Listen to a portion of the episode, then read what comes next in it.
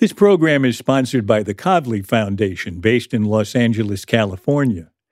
The Kavli Foundation is dedicated to advancing science for the benefit of humanity. I'm Alan Alda, and this is Science Clear and Vivid. Conversations about curiosity, discovery, and innovation.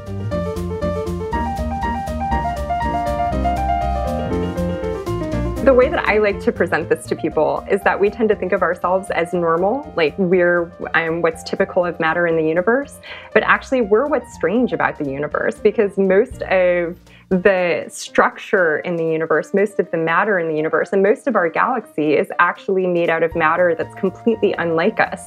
And I think that this is like another way in which we are precious, because we are what's weird. Um, we're we're not the likely scenario. The likely scenario is a bunch of dark matter that um, looks not, that looks, and I put looks in air quotes because we can't see it. Nothing like us. That's cosmologist Chanda Prescod-Weinstein. As a black female professor, she's a rarity in her field, and she relishes the fact that all the things we see and experience in our lives, including the stars in the sky, are themselves rarities in the cosmos. This is so great to be talking with you. You started out being interested in the cosmos and astrophysics at a very early age, didn't you? Yeah. I guess I was always interested in math first, so I came to math, and then um, I just got really interested in the physics that we were learning in my fifth grade science elective, and I think my teacher told my mom that I probably needed more science enrichment, so she took me to see a documentary about Stephen Hawking, and that kind of set me off. But I, as I remember you telling the story before, she had to drag you to the theater to see the documentary. So yeah, my mom absolutely had to drag me, which, like, now that I'm old enough to understand like how money works, she actually, I grew up in East L A, and this required driving to the Lemley Theater on the west side. So this was actually a big spend for her in terms of gas money and that kind of thing to actually get us there. And she was doing it for me. She didn't tell me that, though. She just said, I want to see that. We're going to a matinee. You have to come with me. And that's, that's how that's how she got me there. Yeah, and, and not not really knowing she was launching you at the age of ten on a career. Yeah, I didn't think she thought it would go that far. And in fact, when I came out of the movie theater, I was begging my mom for a copy of A Brief History of Time. I really wanted the book. And my mom, I have a very distinct memory of my mom being like, "No, you can't have that book. It, it it'll be too hard for you. I don't think it's a good idea." And I was like, this is terrible. So, of course, now I first I was oppressed because she was taking me to the movie. And then I was oppressed because she wouldn't get me the book. And then her, her older brother, my uncle Peter, got it for me for my eleventh birthday, which was a few months later. How old were you when you wrote that letter to Stephen Hawking? I must have been, I was either eleven or twelve. Um, my mom's a political organizer, so I was very lucky that we had the internet in our household early. Um, because her political network paid for us to have access. So I had CompuServe or something like that, and I looked up his email address and emailed him, and I must have been about, I guess when was the web live? I must have been twelve, because that's when the web became public. So it was like nineteen ninety-four-ish. So you not only got the internet access from your mother, but you got this spirit of reaching out and doing something, right? I mean, to, to, to write him an, an email, and you got an answer from, not from him, but from a graduate student?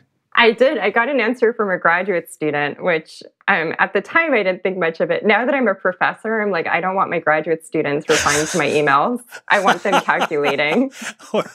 And absolutely, yes, I, I agree with you. I think that it was something I learned from my mother. If you want something, you got to go get the information. And then like you have to ask people like how you get there. And then you just go and do it. I think by the time I wrote that note, I had watched my mom I'm at the United Nations. And so to me, writing a little email seems simple compared to what she was doing, asking governments for money and stuff for, that's, for women. That's such a good example of the importance of being a, not just a mentor, but a model. Yes. But you, you already, even before the Stephen Hawking documentary, you already had a love of numbers, right? Yeah, I, I don't know why it does it for me, but I still think like the times tables are awesome. And I once I learned how to do multiplication, wait, I wait would a just minute, wait a minute. The, the timetables are awesome. Yeah, I have a love of patterns. I think I like looking for them, and when I see them, I I just enjoy it. So I I think for me it was just a lot of fun to to see these patterns. And really when I think now about multiplication, I think about how it's basically addition, but we've come up with a way of simplifying it to condense it, right? Mm. And mm. the the fact that this little symbol could be mapped onto that pattern was just a lot of fun for me. I still I still have I think like at heart I'm still a mathematician first. Yeah, I see what you mean about condensing it into a, a different pattern. But I, I've always got the impression that higher mathematics was a form of arithmetic, but it's not, is it? It seems to be a, it seems to be more of an art that that you can verify if you proceed from certain common assumptions. Yeah. You know, I think in some sense that's freeing. That's not always clear to people that that's actually a freeing thing. When you learn the language, and it really is just, it's a foreign language that you have to learn. When you mm. pick it up, then you start to see that there are these systems where in, um, when you think about certain systems, actually two has a different meaning than it does in the numbers that I learned from Sesame Street. I was totally, I was obsessed with the count on Sesame Street, not surprisingly. So I think it can be freeing. You just have to learn the language first, and that's the hard part.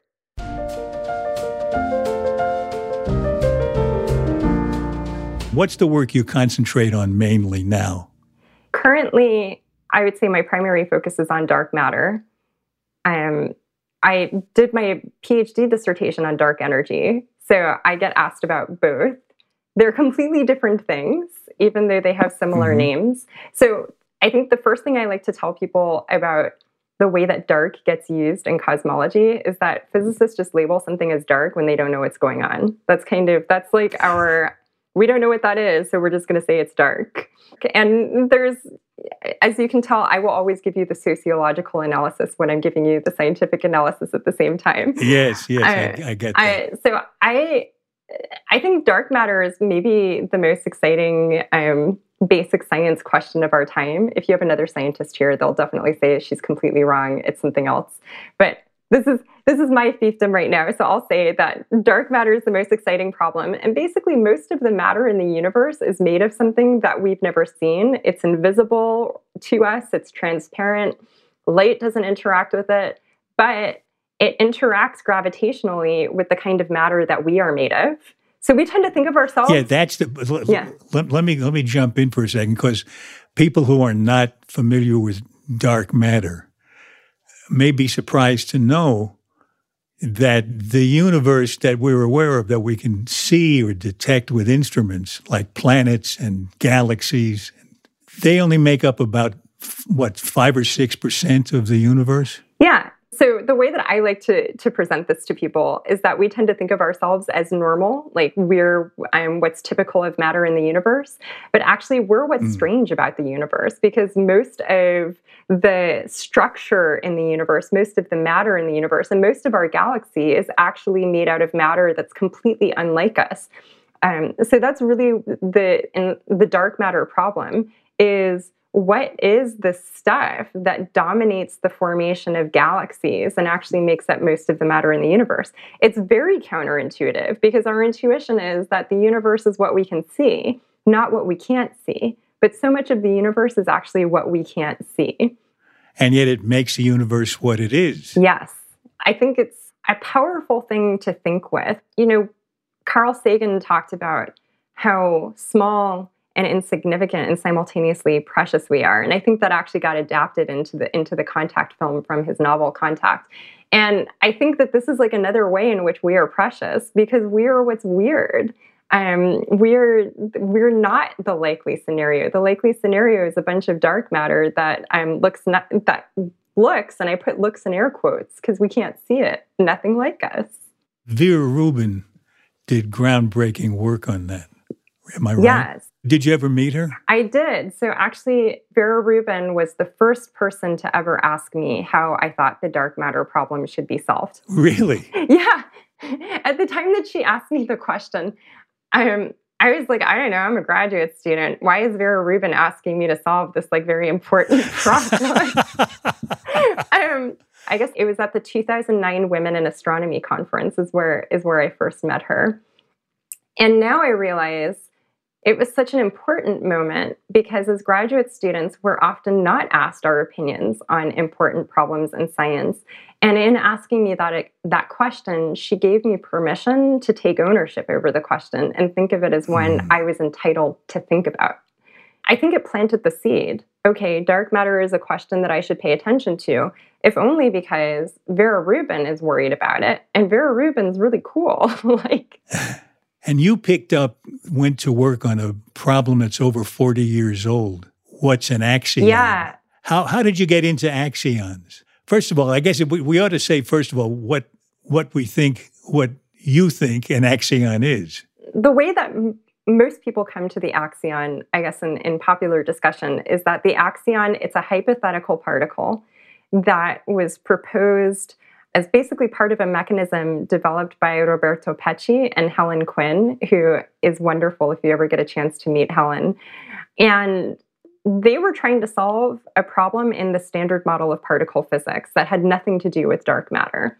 And they came up with a solution, and it was realized fairly quickly that the solution to this problem came with an extra particle in it. And so this particle came to be known as the axion. I think Frank Wilczek is the person who gave it that name. After the laundry detergent, that's what he said, I think, is that... I, there right, was... that's what I read. Yeah. yeah, yeah, yeah, yeah. So it was realized not long after that that the axion had the right properties to potentially solve the dark matter problem.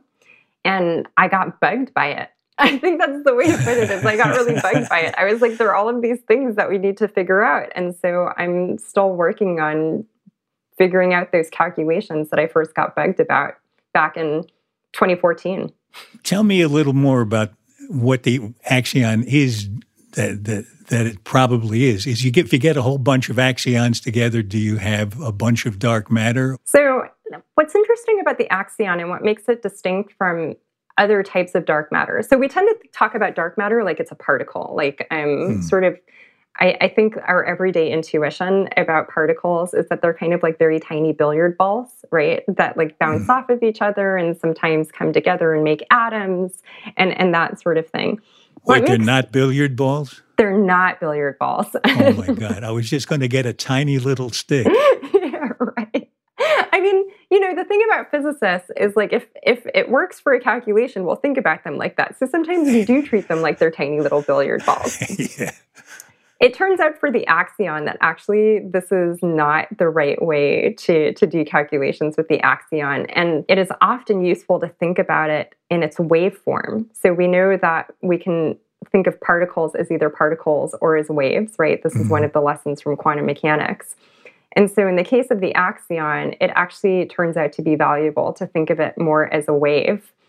And this can actually, if we run a computer simulation where we assume that the dark matter is the axion, it actually will give us slightly different galaxy structure than mm. other types of dark matter particles mm. because of this property. So those are the kinds of, the details of that are the things I'm one of, I I get really bugged by the details of how we do these calculations. And I think my current position relative to the community is that people hand wave a lot and say, oh, I'm sure that calculation is fine. And I'm like, no, let's figure out how to do that calculation correctly and in detail. Mm. I'm a perfectionist about it, maybe a little bit. Well, it sounds like you you love being a perfectionist. I guess. When we think of astrophysicists, we confuse them, I think, those of us in the public, with astronomers sitting at telescopes looking at things. And you, I get the impression you do all your work with a pencil and a piece of paper. Yes, although I've actually only recently switched back to pencils. from from a computer or what? I've been using pens for years, which like pens. everybody. Oh, that's yeah. like doing crossword puzzles with pens. Yeah, I'm so I yeah I've been, I only recently, literally in December, bought some mechanical pencils after I took one from my, my husband and it ran out of blood. And I was like, I guess I need another one. Is there something that happens to your brain because of the instrument you're using? I mean, do you, does the flow come better? Yeah, I, comparatively, I'm a Luddite. I've never been able to make the switch to the computer that a lot of my colleagues have made. Like, a lot of people will do calculations using, like, Mathematica, and they'll, like, yeah. put the integral in and have the computer do it. Um, I think one, I like writing. Um, like that was a, another thing that I liked as a kid. I used to like steal paper from my, my dad's office and like staple it together and try and make my own books. I had, I had no sense of what to put in them, right? So there was like a lot of stapled together blank paper, basically.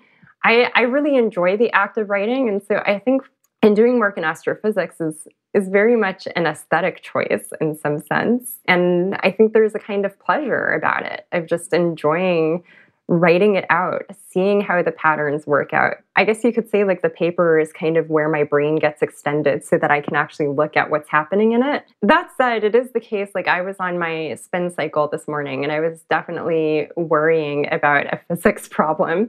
So when I get like very deep into it, I wasn't doing calculations though, I should be clear. I was really thinking about conceptual stuff. So that part I, I do without paper sometimes.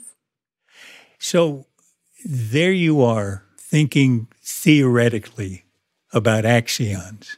But do you really know if you're right without experimentation? Are there people doing experiments that can prove you're right the way Einstein's was proved by the astronomy experience? Yeah. So actually, the axion is a fairly popular uh, candidate for experimental targets right now. Hmm. That are what we call direct detection. So they're hoping that an axion will fly into the detector and the detector will see um, the end product of an axion. So um, one example is the axion dark matter experiment at the University of Washington, which is a, a microwave cavity that's basically like a giant like canister. And it has an eight Tesla magnetic field inside of it. And the hope is that an axion will fly through, it will interact with the magnetic field, and it will cause two photons to be emitted, so a little bit of light. So how do you know it's not something else flying through like a... Yeah. Uh, this is why I'm a theorist, because doing experiments is hard. You don't have to worry about that. When we come back from our break, Chanda Prescod-Weinstein talks about her experience being a black woman in a field dominated by white men. And she explains why she titled her new book, The Disordered Cosmos.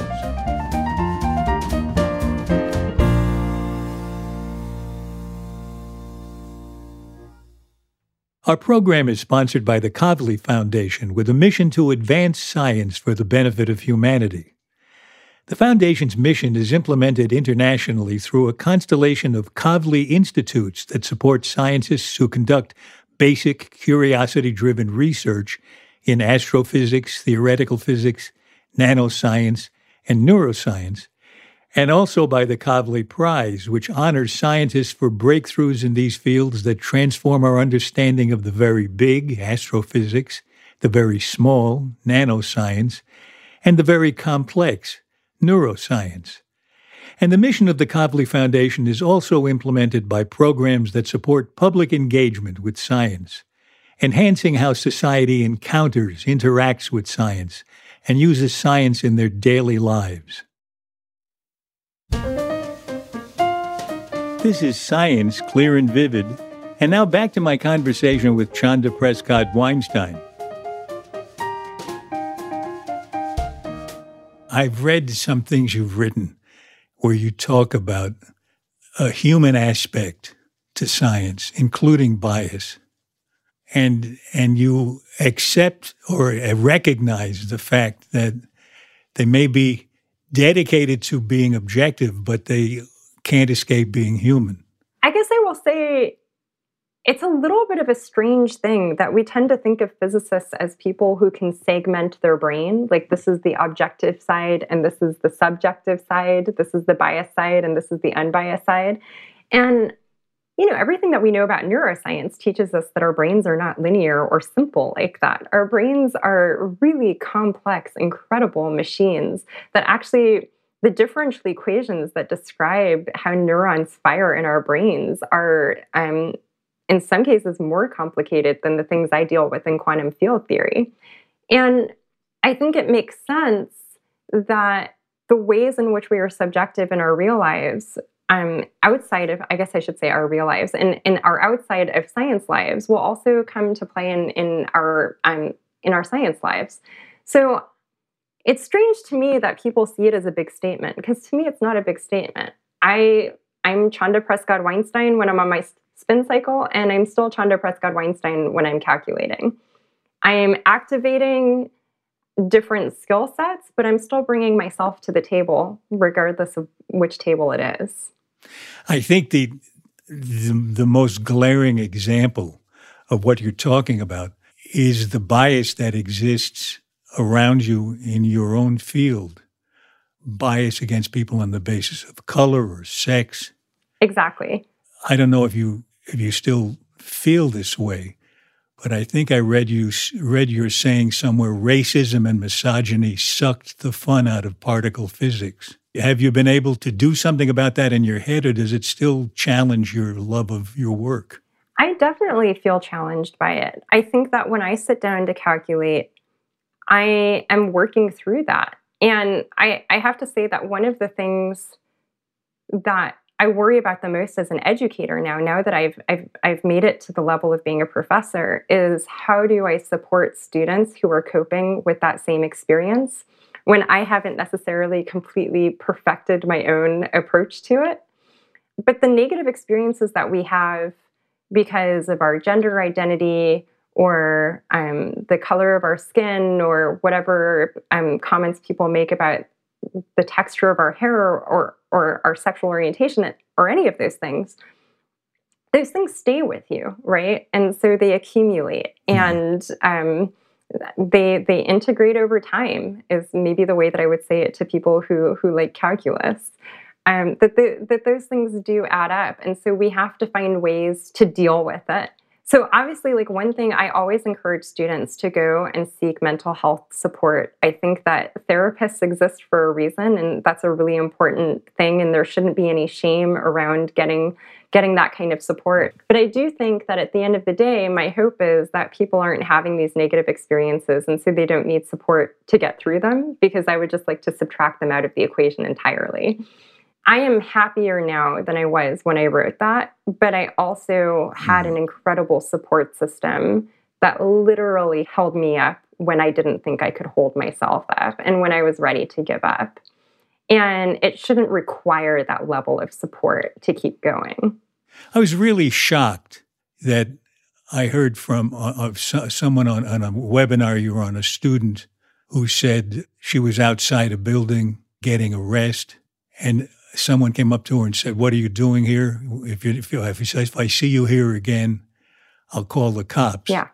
And even if someone's not policing you, like literally threatening to call the police by asking for your I D, there are other ways that people let you know that they don't think that you're supposed to be there. I think one experience that is is very, very common, and I heard this from every student that I mentored while I was a postdoctoral fellow at M I T, and it's an experience that I had when I was an undergrad at Harvard. Um, all of the the Black students were being told that we were only there because someone um, gave us a break, that we hadn't actually, we weren't smart enough to be there of our own volition. And not realizing that, for example, I had actually overcome bigger barriers and say, like, Jared Kushner was one of my, was Harvard class of oh three with me.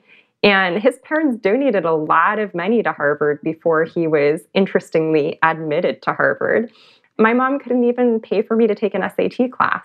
I did all of that by myself. Mm. So when people talk about affirmative action, I'm like, he's the affirmative action case. Like, yeah, right. Like I actually, I got myself into Harvard, and that guy, his parents like literally bought him a spot, right? So I think that that's a form of policing too, because like you're just constantly being reminded you don't belong here. Um, this isn't your space. It's not for you. You're an outsider. And that's sometimes said in a supposedly helpful way. This isn't for you. Yes. You won't you won't thrive there. You won't you won't be happy. I had a, a Black classmate who started in physics with me who was getting really high grades in another subject. And their advisor said, like, look, you're getting really high grades in that other subject. Why would you bother with physics? Rather than, hey, physics is hard, and our physics program is designed for people who went to Exeter, not people who went to public school. I was told by, I think he was a mathematician in South Africa a few years ago, who said when people left, Black people left South Africa to study in England, they often would buy into the stereotype that had been imposed on them, and they would go into law or literature and not science or math or engineering, because they had been told so many times that they do better in, in a word-oriented profession. And you can start to believe it. Yes. It's definitely, you know, even I had to sometimes talk to my friends about this. People would say, you're very good with words. Why don't you just become a lawyer? And I would always say, but that's not what I told you I want to be. That should be the end of the conversation. Yeah. I mean, also, I can do both, right? I actually, my my husband is a lawyer, and I'm always telling him that, like, during my sabbatical year after tenure, I'm going to start a law degree, which, like, is kind of his worst nightmare. But, you know, we accept that there are white men who have been recognized in our culture as being multi-talented and multi-interested. But somehow people have a more difficult time. Like, I actually think you're a great example of this. You're a talented actor. You've also taken a great interest in popular science, which I think everybody is, like, really grateful for, um, because you've been such a, a great proponent. Um, I, I remember when you put out the challenge of how to explain fire to people and how to describe a flame, that I was like, oh, man, that's, like, a really hard problem. But it was good for us to be confronted with that challenge, right? So I think it's important for people to also understand that, oh, hey, a Black woman can also be multi-talented and multi-interested too, and that we don't have to be pigeonholed into one, like, this is the thing you do, this is who you are, but we can be all of these things.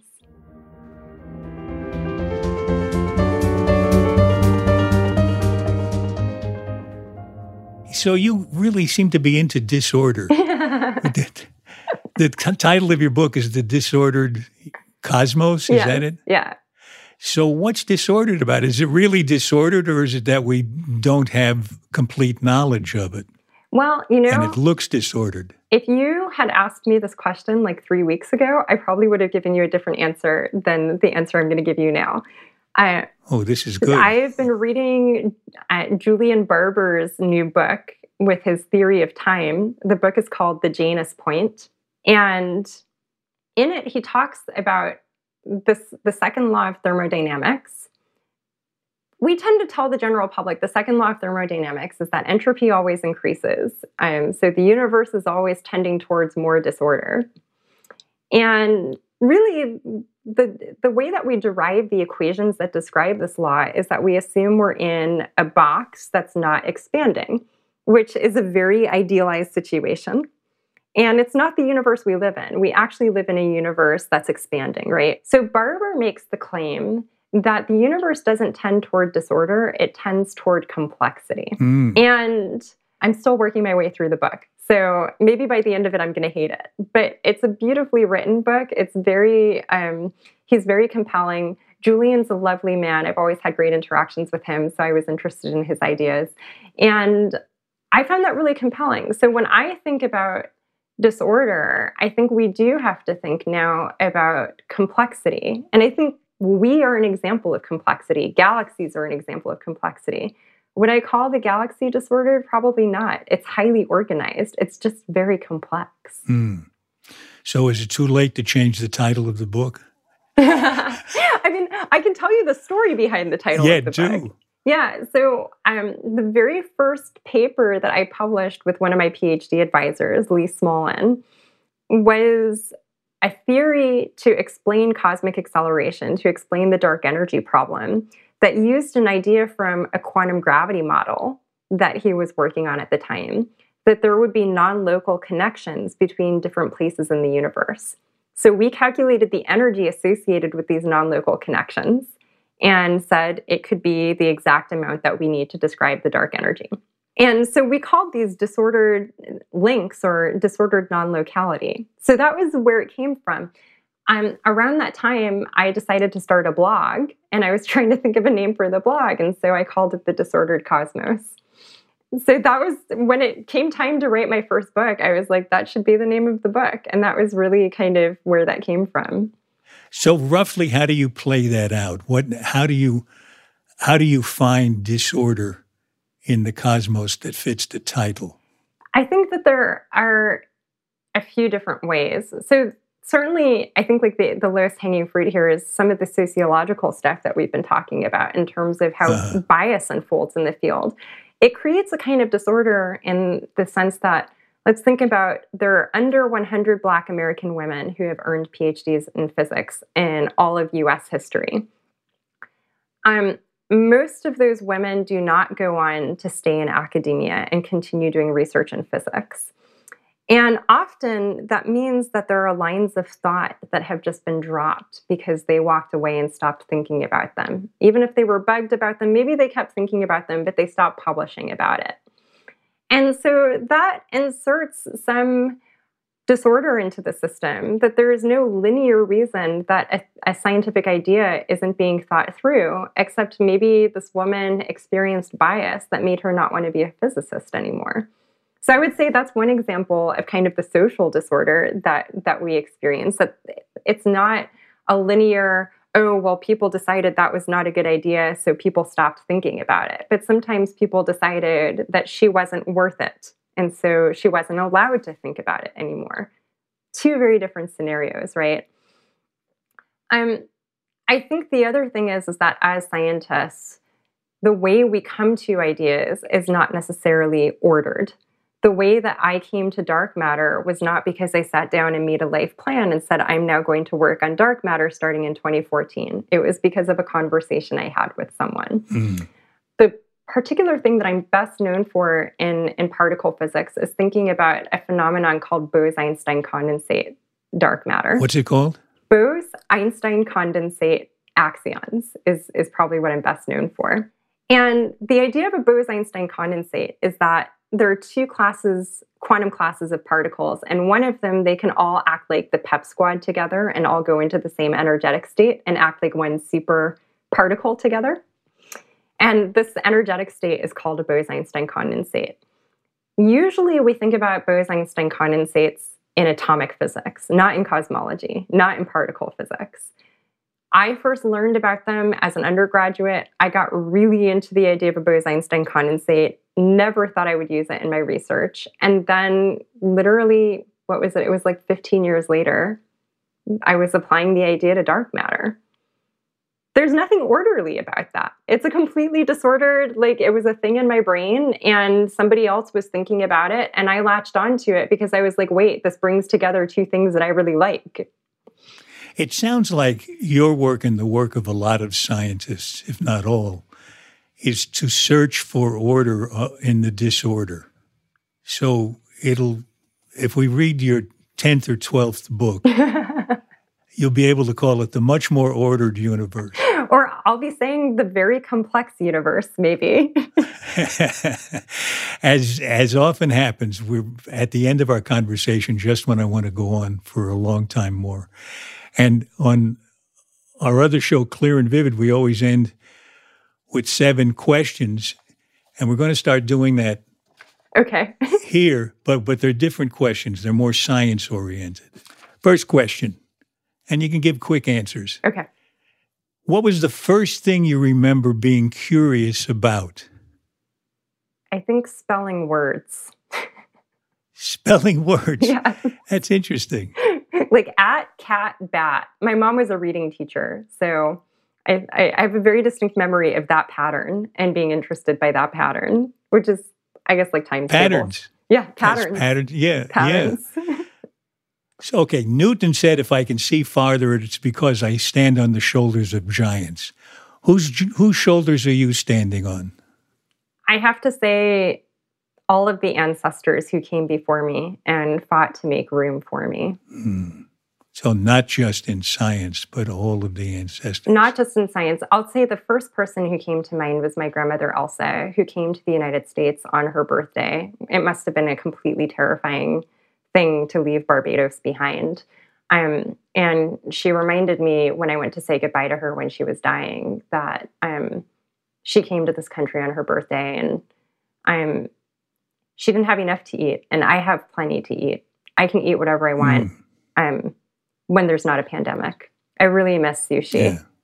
But I'm very lucky to be able to miss sushi because of my grandmother. Yes, good. What part of your research do you enjoy doing the most? Oh, I, I really, I like doing calculus. I just really like derivatives and integrals. They never get old. As a scientist, what was the best moment you ever had? You know, I think seeing my students and how much they had learned at the end of the first astrophysics course I took was a pretty amazing moment. I think, you know, they, they complained a little bit along the way, but um, seeing the distance that they came was pretty incredible. So I think for me, it's being an educator has been one of my, my brightest moments. What was the worst moment? Um, definitely I had many moments when I thought my career was over, and those were very hard to deal with. What, what, what would have been one? Um, I took a political stand to support Native Hawaiians in the fight uh, about the thirty meter telescope on Mauna Kea. Mm-hmm. And it became very clear that this had upset a lot of people in the astronomy community and that it was going to impact me professionally. And I was pretty scared. I still feel morally I did the right thing and I stuck with my principles, and that's what I would always advise someone to do. Um, but it was a, a scary moment. Mm. Next to last question. What gives you confidence? I think I'm an okay writer now. I think like, I like I I feel, so I guess I'll say when I'm able to write something down and I'm like, hey, I don't hate reading this, that gives me confidence. Where where you write a regular column for The New Scientist? Yes. Do you still do a blog? Yeah, so I, I guess now I have, everybody's doing newsletters now. So I have a Substack, chanda dot substack dot com, um, which is mostly just updates about my book right now. But um, yeah, I, I, I still get a lot of opportunities to write in different forms for different audiences, and Um, being able to like look back on a year and see all of the different types of writing I've done, it's nice to see that I have that kind of range and that I've put the work into developing it. I don't think it's innate. I think it was hard work. This is a tough question. Last one. Yeah. What do you think we can do to help people enjoy a love of science? More people. I think, you know, I think about my mother, who my mom always says, you know, your mother's an idiot when it comes to math. Um, and my mom started, she came to the United States with, with my grandmother when she was thirteen. And I always wonder what happened to her in the education system that she got that story. So I think we need to let people enjoy science by not telling them that they're too stupid to understand science. Anybody can understand science. Sometimes it takes a little bit of work. We need to give people the room to have time to do that work. That's great. Thank you for Thank you for bringing me a step or two forward in our conversation. I really enjoyed talking with you. Yeah, thank you so much for having me on. This was a lot of fun. And I appreciate all of the work you do for helping science get out there. It's a great service. Oh, thank you. Thank you so much. Bye-bye. Bye.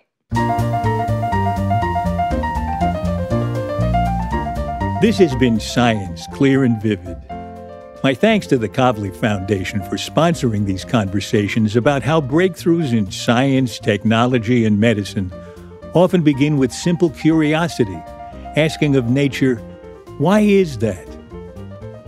Chanda Prescod-Weinstein is an assistant professor of physics and astronomy and a core faculty member in women's and gender studies at the University of New Hampshire. Her new book is The Disordered Cosmos, A Journey into Dark Matter, Space-Time, and Dreams Deferred. She was named by the journal Nature one of the ten people who helped shape science in twenty twenty. This episode was edited and produced by our executive producer, Graham Chedd, with help from our associate producer, Jean Chimay. Our sound engineer is Dan DiZula, and our publicist is Sarah Hill. You can subscribe to the Science Clear and Vivid podcast for free at Apple Podcasts, Stitcher, or wherever you like to listen.